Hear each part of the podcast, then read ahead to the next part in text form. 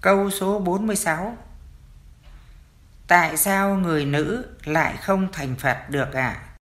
Thưa cô, câu này là của các vị thầy nói, chứ Đức Phật dạy trong Kinh Đại Bát Niết Bàn.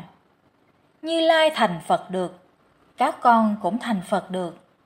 Nghĩa là, nam hay nữ, ai cũng thành Phật được, thì làm gì có chuyện người nữ không thành Phật được. Câu số 47 có vị thầy giảng là phụ nữ kiếp cuối cùng ở trên thế gian này phải chuyển thành thân nam tu mới thành Phật được. Có đúng như vậy không à? Thưa cô, hiện nay người nữ trở về Phật giới chiếm 80%, còn người nam chỉ có 20% thôi. Mà người nam tu theo đạo Phật đi vào ba con đường ác là 90%. Đó là hoa báo, địa ngục và hầm lửa lớn. Còn người nữ chỉ có 10% thôi. Quý vị cũng thấy đó, hiện nay các thầy tu chửi lộn nhau trên mạng. Có người nữ nào chửi đâu, mà toàn là thầy tu nam không thôi.